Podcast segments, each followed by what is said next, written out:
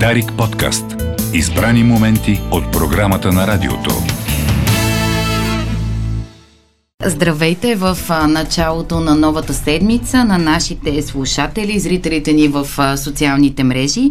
В студиото с нас е Мила Минева, социолог и преподавател от Софийския университет. Здравейте. Здравейте, Мила. Много се радваме, че сте ни на гости. Аз ви благодаря за поканата. А, ще се опитаме да включим в разговора малко по-късно и политолога Антоний Тодоров, с, а, който ще бъде с нас от а, дистанция. В понеделник обикновено стартираме седмицата с а, а, така, разговор за политика и този път няма да изневерим на традициите, но ще си говорим така за политиката в нейните крайности. А, по-скоро, каквито се наблюдават не само у нас, ами и в а, в цяла Европа и по цял свят положението е доста изострено, което подпомага включително и по-крайни движения, крайен език да, да влиза в мейнстрим политиката.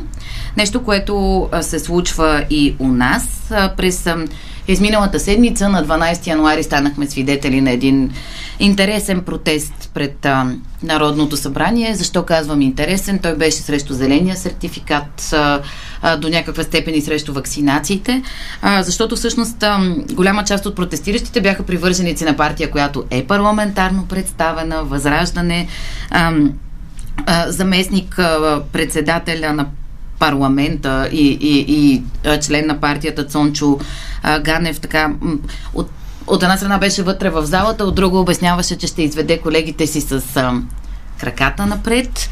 А, него, привържениците на партията пък се опитваха да штурмуват парламента.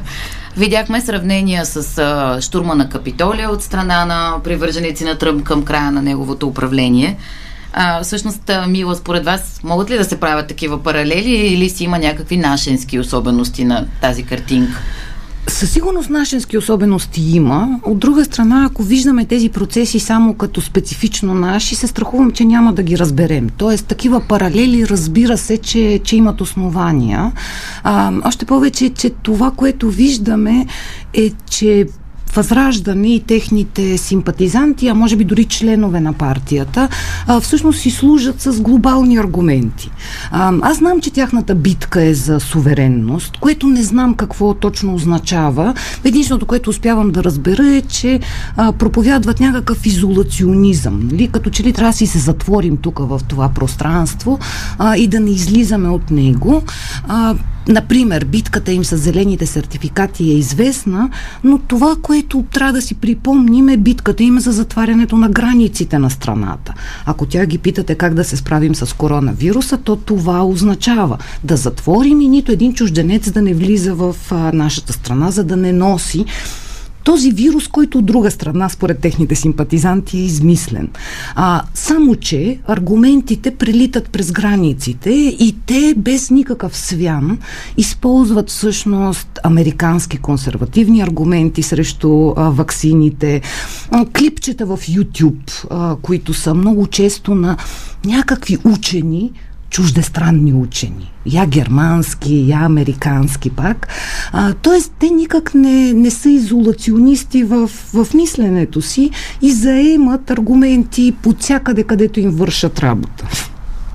А, на, на този фон пък а, така Христо Петров, раб звездата Ицо Хазарта, който от а, известно време вече е народен представител, така доста разбуни духовете и а, засегна партията и нейните симпатизанти, наричайки ги от парламентарната а, трибуна а, фашисти. Може ли да се използват? А, им, има ли такива белези? Нека да си говорим малко по-задълбочено а, по тази тема, защото тя бе прията като обида, но всъщност фашизма си има определени а, така а, характеристики. Аз не знам дали те се обидиха на определението фашисти или на определението нещастни, което Ицо Хазарта добави, а при това с доста умилителното фашистчета. А, мисля, че фашистчета е по-правилното определение всъщност, защото ако говорим сериозно, това не е фашистска партия. Фашистските партии предполагат а, много по-голяма маса, много по организирана партийна маса. А, имаме, разбира се, заподозрян в тази посока партия, която много повече напомня фашистка и по организацията си, и по идеологията си. Това е БНС на Расате, но слава богу, те за сега не успяват да влязат в парламента. А, струва ми се, че по отношение на възраждане, определението в фашизъм може да работи само като метафора. Метафора, която да ни, а, да ни направи чувствителни към крайностите на, на, тази, на тази партия.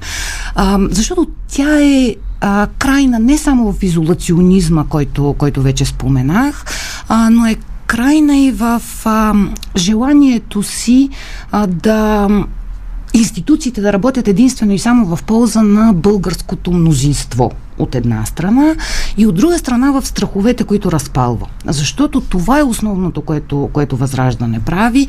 А, ако им прочетем програмата, ще видим, че тя се състои от а, кръшък, констелация, ако искате да го наречем, а, от, а, от страхове. Страховете от вакцината са едното нещо, страховете от подмяната на българския етнически състав е другото нещо, а, страховете от изчезването на нацията е третото нещо. Страховете за българските а, деца. Страховете за българските деца, страховете за, за това, че всъщност сме подчинени на някакви а, колониални сили. Така че през тези страхове а, всъщност е разказано всичко, което, което Възраждане предлага и което не е много.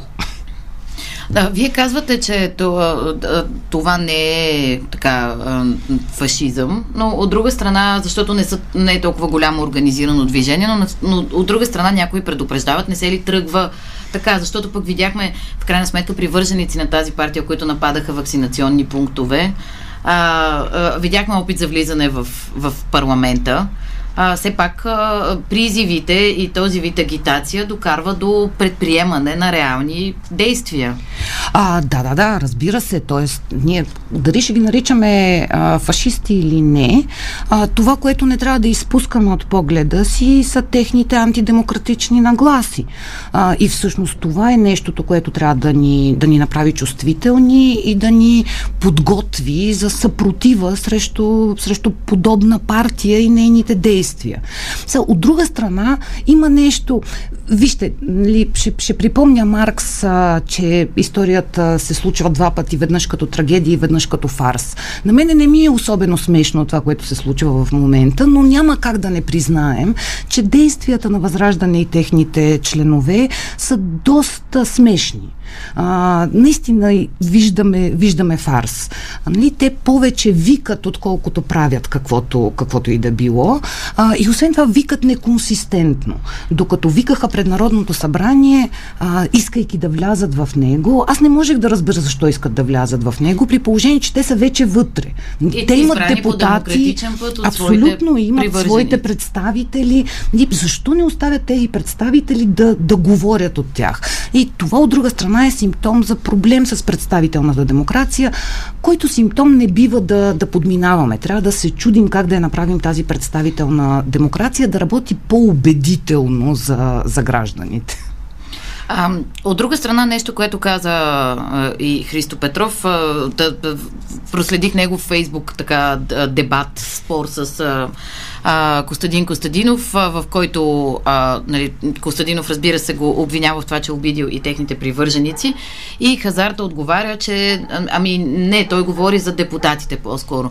В крайна сметка не можем да определим всички привърженици на тази партия и всички хора, които се страхуват от ваксините и са несъгласни с дадени ограничения, като привърженици на крайни идеологии и така нататък, хората са доста а, по различни причини радикализирани, объркани и притеснени след тези две доста трудни години за всички ни, не само в България. Затова и вие като социолог, може би, може да обясните всъщност защо, а, защо хората залитат към подобен тип а, говорене и наблюдава ли се такова по-сериозно залитане генерално? Ма нека да кажем, че не хората.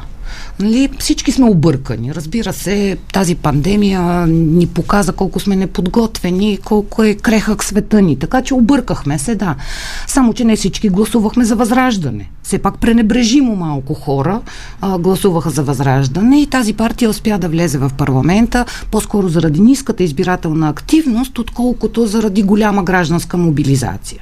От друга страна, защо да не кажем, че хората, които са гласували за възраждане, очевидно споделят тези много крайни радикални възгледи. Това не би трябвало да обида за тях. Те все пак съзнателно са отишли и са гласували а, за един куп неща. За това България да бъде изолиран остров, а, за това да не приемаме еврото, а, за това да се ориентираме към, към Русия, която може да ни бъде приятел, за това, и това ми се струва изключително притеснително, за това да направим всичко възможно България и Македония да станат една държава, което го пише буквално в, в предложенията, в програмата на, на партия Възраждане. Това са радикални хора. Нали, те, те са радикални Хайде сега още едно нещо да припомня. А, Бенямин казва, всъщност специфика на фашизма е, че естетизира политическото. А, и аз го виждам това по-скоро като перформанс и като естетизиране на политическото. Тоест, те са радикални в а, начина по който говорят, те са радикални в езика си. Това е достатъчно опасно.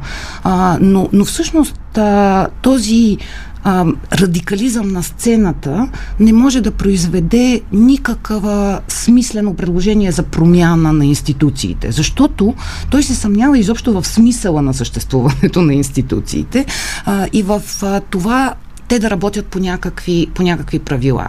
И още нещо ми се иска да, да добавя. А, всъщност едно от а, най-притеснителните неща в, а, в тази констелация Възраждане е отказа да, да мислим за общество. Те, те мислят за народ, те говорят за някакъв национален интерес, за нация, а, само че в момента в който а, тази нация започне да се мисли през конкретни практики, става дума за един тотален разпад. Това е и битката срещу, срещу зеления сертификат. А, затова е удивително а, как те говорят а, едновременно за нация и за а, егоистично а, разбиране на човешки права. А, човешки права, които които са изцяло индивидуализирани и напълно безотговорни спрямо каквото и да било, което може да се определи като общ интерес. Като, например, общественото здраве. Като, и например, това общественото да, здраве. Разбира се. Умират толкова много хора в България. Да, така, да, очевидно за депутатите от възраждане, причини. чуждия живот не е ценност. А, със сигурност те биха спорили това, но а, на този, на, на фона на така заплахите срещу, срещу парламента и а, този тип крайно говорене, след, след а, и обвинението в фашизъм от страна на, на Христо Петров, пък премиера, който идва от същата тази партия, ги покани а, както а, представители на Възраждане, така и техния здравен консултант а, професор Мангаров а, да влязат в работна група и да обсъждат мерките, които държавата предприема и по-общо новата политика за управление на продължаващата пандемия. Това как го възприемате вие като така а, типичния за него добронамерен и отворен подход или легитимация на, на, на, на опасни тези? А, не ми се струва, че е легитимация. А, да, ние се изплашихме се, стреснахме се, че, че става дума за легитимация. А, от друга страна, защо сега се стреснахме? А, медиите пускат интервюта и изказвания на доцент Мангъров от началото на пандемията до сега. И не само на доцент Мангъров, на кой ли, на кой ли не, а, които, които са съмнителни по отношение на медицинския консенсус. От друга страна, нека да повярваме на, а, на Кирил Петков, който казва, а, че целта не е през тези разговори да да се легитимират или да се променят политики.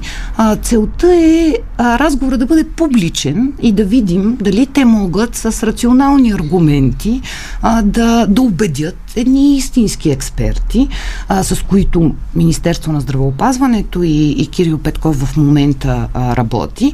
Нека да видим това. Ако това се случва и публично, а, ще бъде много, много, много интересно.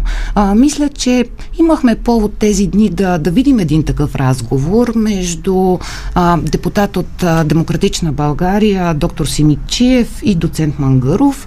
А, Всъщност вчера, ако не се лъжи, или онзи ден. Вчера в, или онзи ден, аз в, не помня за това. Нова телевизия. Да, в нова телевизия. Ми разговорът беше изключително впечатляващ, защото а, Мангаров разказваше собствените си мисли и разсъждения, а, докато доктор Симичиев показваше а, всъщност данни и то медицински данни от а, сериозни научни проучвания. За мен поне позицията на, на доктор Симичиев беше а, не просто убедителна. Това беше рационалната позиция, която си служи с аргументи.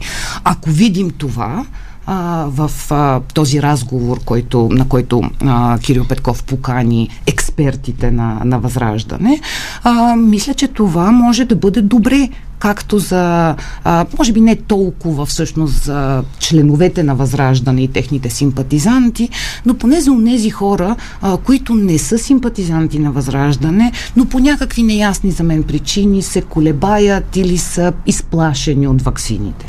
А, ако видите обаче, сега вие като социолог може тотално да ме оборите с използването на този аргумент, ако видите коментарите в социалните мрежи след въпросното предаване по нова телевизия, то съдейки по тях, а, тезата на доцент Мангаров е далеч по-популярна и се радва на много по-широко одобрение. А, тезата на доцент Мангаров е по-лесната теза.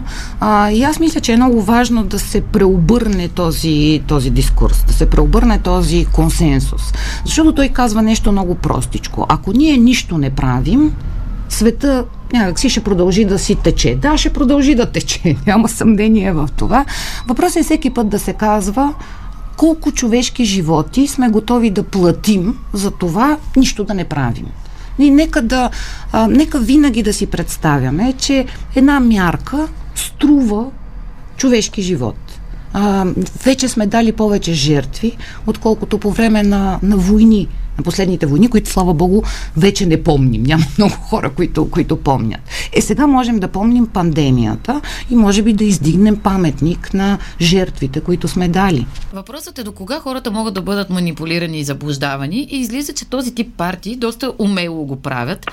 Попадна ми една любопитна статия в колегите от Свободна Европа, са проследили няколко такива формации, нещата, които говорят и нещата, които правят на практика. Често има разминавания. Ето, например, вакцинираните депутати, от, които притежават зелени сертификати от партия Възраждане, а организират бунтове срещу това. В руските, някои така край приближени на Путин руски политици, които постоянно заплашват с опасността от Запада и ужасното западно влияние, пък децата им учат в. В западни страни. Такива примери има и от други страни, най-вече от източна Европа, но и не само. А, защ... а, така, при положение, че излизат такива явни опровергавания, любопитно е защо хората, привържениците на тези партии, са склонни да ги а, пренебрегват на фона на това, което искат да чуят Мила Минева. А, ами, всъщност на мен е това ми се струва истинския проблем. А, и то е, че много сме нормализирали а, това крайно националистическо и, и расистско говорене. Всъщност, ако видим а, как говорят институциите, а, как говорят мейнстрим партиите, тези, които не бихме обвинили в крайност, а, понякога те цитират буквално фашистски лозунги. Като, например? А, като, например, България над всичко. А, и това го казват хора от а, най-различни политически партии. Ще цитирам само а, премиерът ни в момента, който по време на предизборната кампания каза, а, че ще, а, ще разчита на хора, които са готови да поставят България над всичко. Това каза президента. И ние не реагираме. За нас това е вау, тези хора наистина мислят за нас, а, те а искат ли да поставят за нашите интерес. слушатели защо този лозунг е... Ами защото това е лозунга на национал-социализма в Германия, който гласи не България над всичко, разбира се, а Германия над всичко. Буквално, нали, някакси не става дума за преинтерпретация или нещо такова. А, нали, можем да продължим нататък. Е. А, да не забравяме и бившия премьер, който каза, че труда ни прави. Да не забравяме бившия хора. премьер, разбира се, и да не забравяме любовта си към традицията. Не, някакси, ако има нещо, което това българско общество не е готово да даде за нищо на света, а, то е традицията, традиционните ценности, християнското семейство. И защо всички възможни антимодерни а, ценности са ни ценни.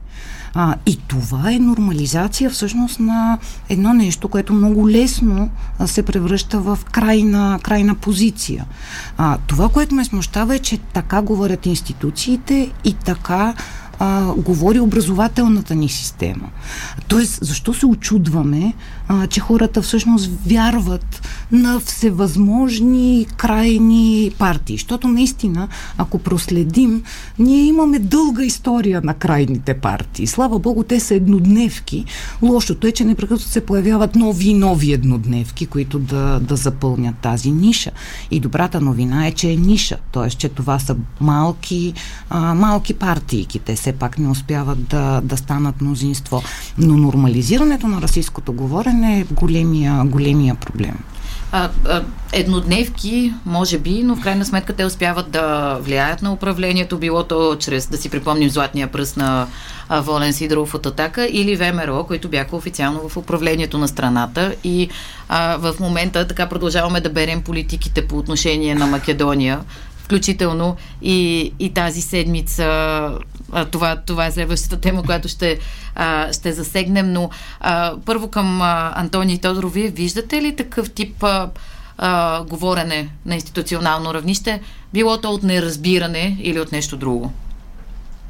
Аз по-скоро би го придал на това, че толкова сме свикнали с някакви такива тези, Разбира се, някои от тях приписваме на нашите дейци на национално-освободително движение от 19 век, но някак си не забелязвайки, че сме вече 21 и казаното тогава сигурно а, не може да го отделим от контекста му и да има същото значение, каквото и днес.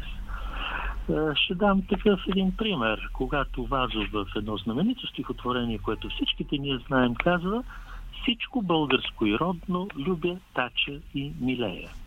Ако обаче сложим ръката на сърцето, ще видим, че не би трябвало всичко българско и родно да любим, защото ако сред това българско и родно е примерно склонността им да завиждаме, то най-добре да не го обичаме това нещо и да се отървем от него. други думи, известна самокритичност към това, което е националното, е винаги полезна, защото ни предпазва от това да станем едни яростни националисти, които смятат, че всичко това българско и родно трябва да любим тачи и миляни. Или, например, склонността това... си да не се грижим за общото и о, така, да, околната и общата среда. Само още един да, пример. Завист, завист, е, е, такъв е, свръхиндивидуализъм, е, какво ли не още от които е добре да се отървем, така че нека, да си го мислим така.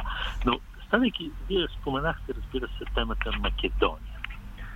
Виждате ли, това е една тема, по която няма кой знае колко много храбри политици, които да се опитат да се противопоставят на едно наложило се обществено мнение, което накратко е, свежда до това, че правим, струваме, какъвто и да е дипломатическия ни тон, ама като си сложим ръката на сърцето, трябва да признаем, че това Македония си е просто България. Нещо са се заблудили там тия хора и не го разбират. Трябва да се отървем от това. Трябва наистина да поставим нещата в 21 век и да разберем, че Република Северна Македония е независима нация вече доста време, достатъчно време, а, да не говорим, че извън пределите на България също достатъчно време. Също достатъчно време. С други думи, а, колкото и да настояваме върху това, че имаме обща история, да, имаме обща история. Колкото и да настояваме върху това, че а, езика, който се говори от двете страни на границите, има общи корени, а, днес нещата вече не са такива. Значи от е, едно дълго време нямаме обща история и ако искаме отново да имаме обща история, най-добре е Република Северна Македония да влезе в Европейския съюз и може би тогава отново ще имаме до някъде обща история. Разбира се, нашите тук такива предразсъдъци към Македония се сблъскват с абсолютно същите огледални предразсъдъци в самата Република Северна Македония. По същия начин. Нали? И там, разбира се, ни заклеймяват за какво ли не и какви ли не тези се лансират. Като разбира се, не забравяме, че някои от тези тези, срещу които се противопоставяме като език на омразата, например да говорят за българска фашистска окупация, а, а ние тук да си го представяме като едно национално освобождение, не трябва да забравяме, че България по време на Втората световна война е съюзничка на Хитлер. И българските войски са там, защото преди това през а, а, тези територии е минал Вермахт. И това не бива да го забравя. И това е исторически а, факт. А, а, мила към вас, действително и, а, интересна теза. Ако искаме да имаме обща история с Македония, най-добре да си я създадем, защото другото е кауза пердута. Смятате ли, че има нещо такова? А, аз нямам, нямам какво да добавя, освен да се съглася. За мен е очевидно, че ако, ако искаме да, да имаме някакви по-близки отношения с Македония, ако наистина българският народ а, е убеден, че македонците са ни братя, а, то тогава това братство няма как да го практикуваме по друг начин, освен в Европейския съюз. Ако искаме да няма граница между България и Македония, Европейския съюз е, е нашето средство. А, и аз разбирам, че не, не съм сигурна, че има огледални настроения в Македония, защото всъщност ние в момента действаме от позиция на силата. Продължаваме разговора в а, Кой говори за така от а, крайностите в политиката, които наблюдаваме. Преминахме към опита за а, за намиране на баланс. А, разговаряме с а, социолога Мила Минева и политолога Антоний Тодоров. Темата, разбира се, се завъртя около Македония. Всъщност тази седмица, утре, а, премиери, два, новите премиери на двете страни а, а, ще седнат на една маса и ще се опитат така да поставят един нов път пред а, отношенията, поне такива са, такива са заявките. По пътя обаче има заложени много сериозни мини от а, както дълго, дългосрочно а, в историята, така и през последните една-две години от страна на а, така, блокирането на процеса на интеграция на Македония и Албания, Северна Македония и Албания от страна на българската страна. А, да, Професор Тодоров, вие виждате ли потенциал в, в, в тази среща? Всъщност много, много подводни камъни наистина има и, и българския а, а, и македонския премьер са в доста неизгодна позиция да правят отстъпки от страна на така обществената подкрепа в собствените си държави.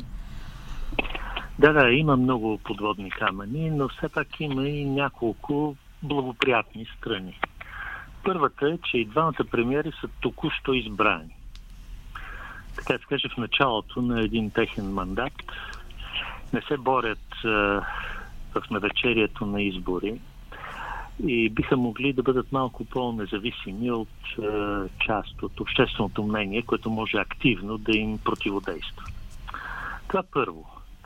И то не е маловажно. Второ, и от двете страни се чуха изявления които ме карат да бъда малко по-голям оптимист. Разбира се, с всичките там прокарани червени линии, които трябва да се заявят и така нататък, кой за какво няма да преговаря, кой за какво е отишъл. Но едно е сигурно, добре е наистина това, което предложи самият Кирил Петков преди време, да, така, да вкараме в отношенията с Македония теми, които са теми на съвременността и бъдеще. Това не толкова темите на историята.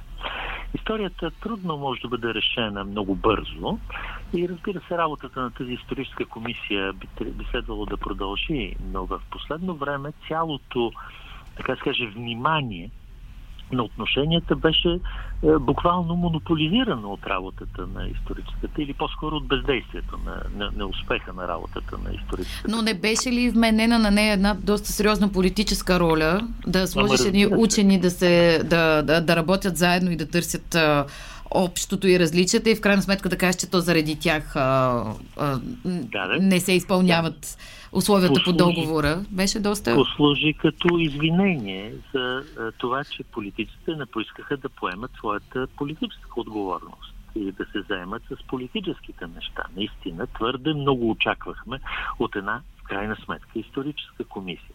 Така че аз мисля, че този подход, който обяви Кирил Петков за повече на брой комисии, така да се каже, повече на брой направления в отношенията, е един много добър подход.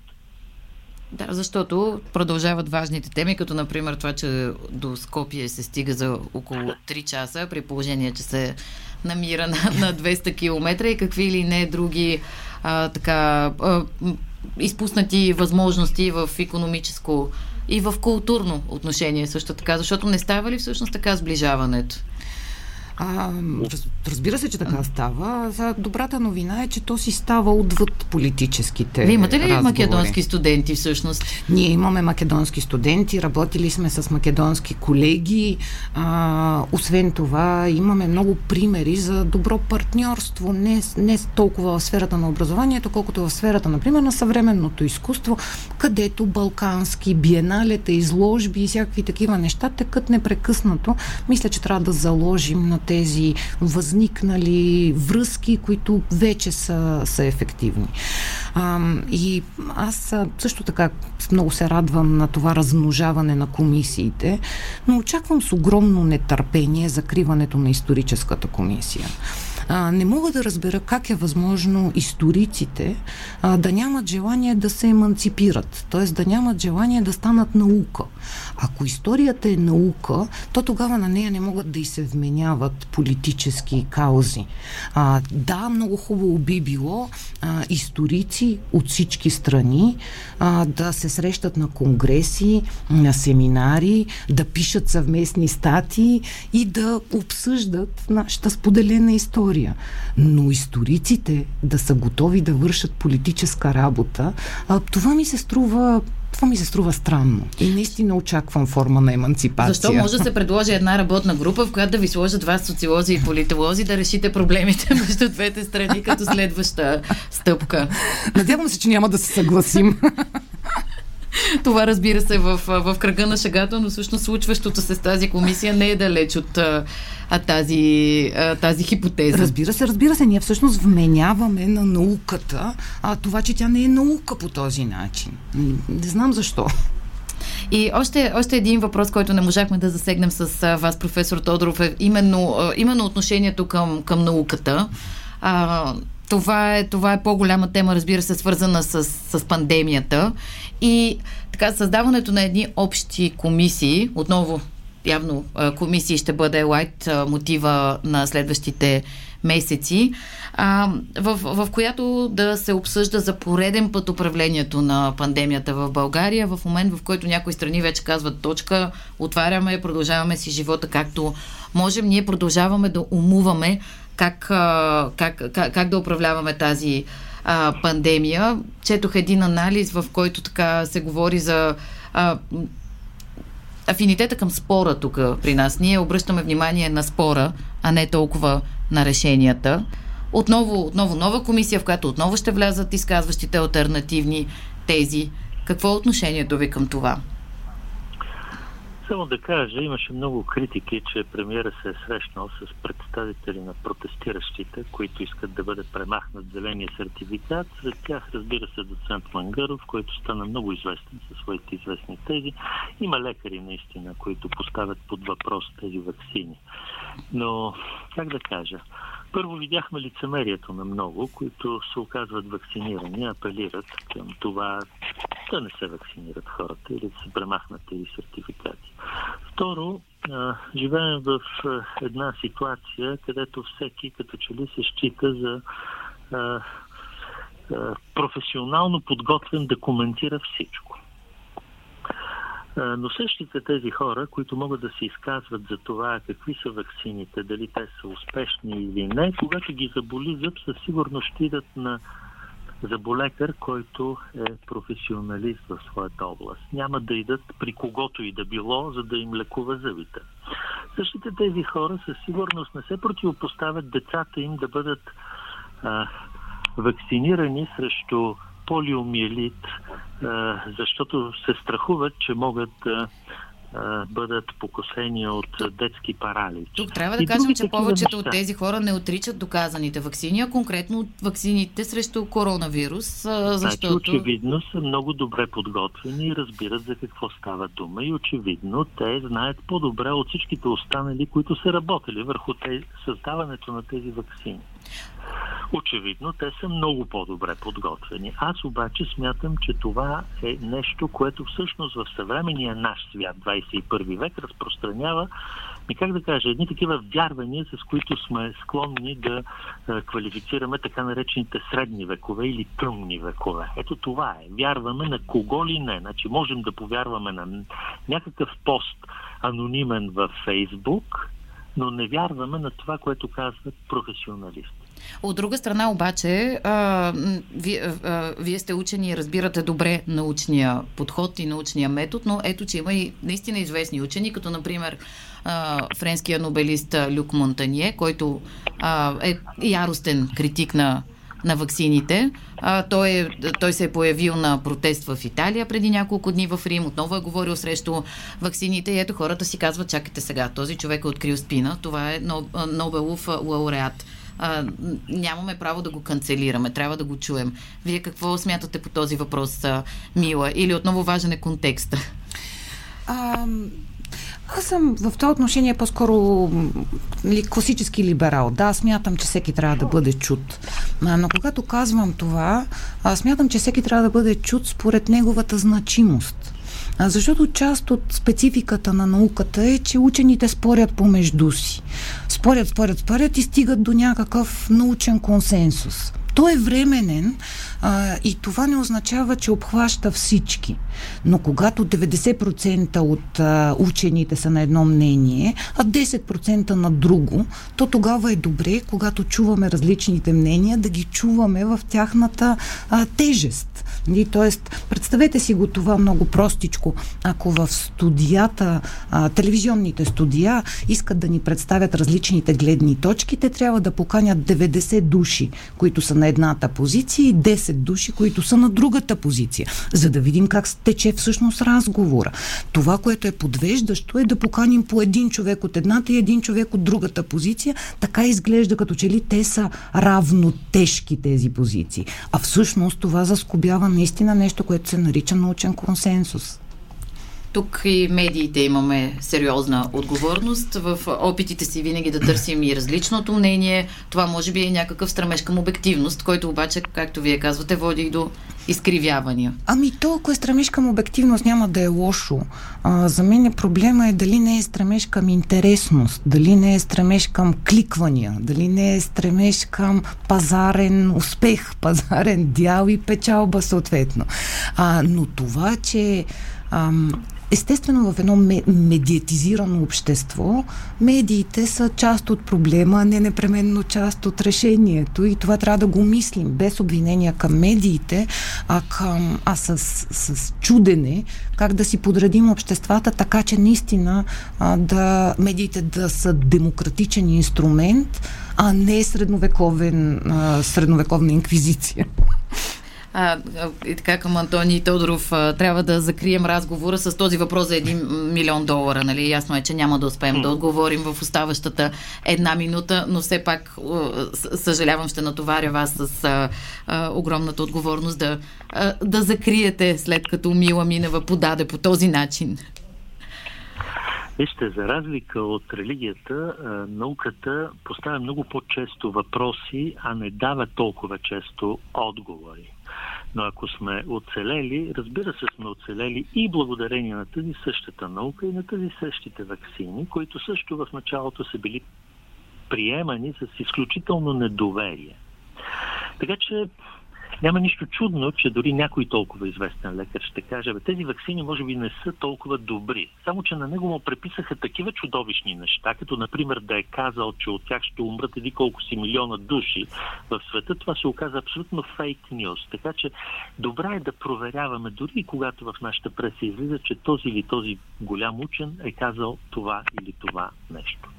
Така че, онова, което ще кажа, когато говорим за тези вакцини, ние говорим не само за себе си лично, говорим за хората около нас. И вакцинираният човек дори при риска и той да се зарази, има много по-малък риск да стане преносител на заразата. Нека да си го кажем така. Вакцинирането е всъщност проява на солидарност с другите. Дарик подкаст. Избрани моменти от програмата на радиото.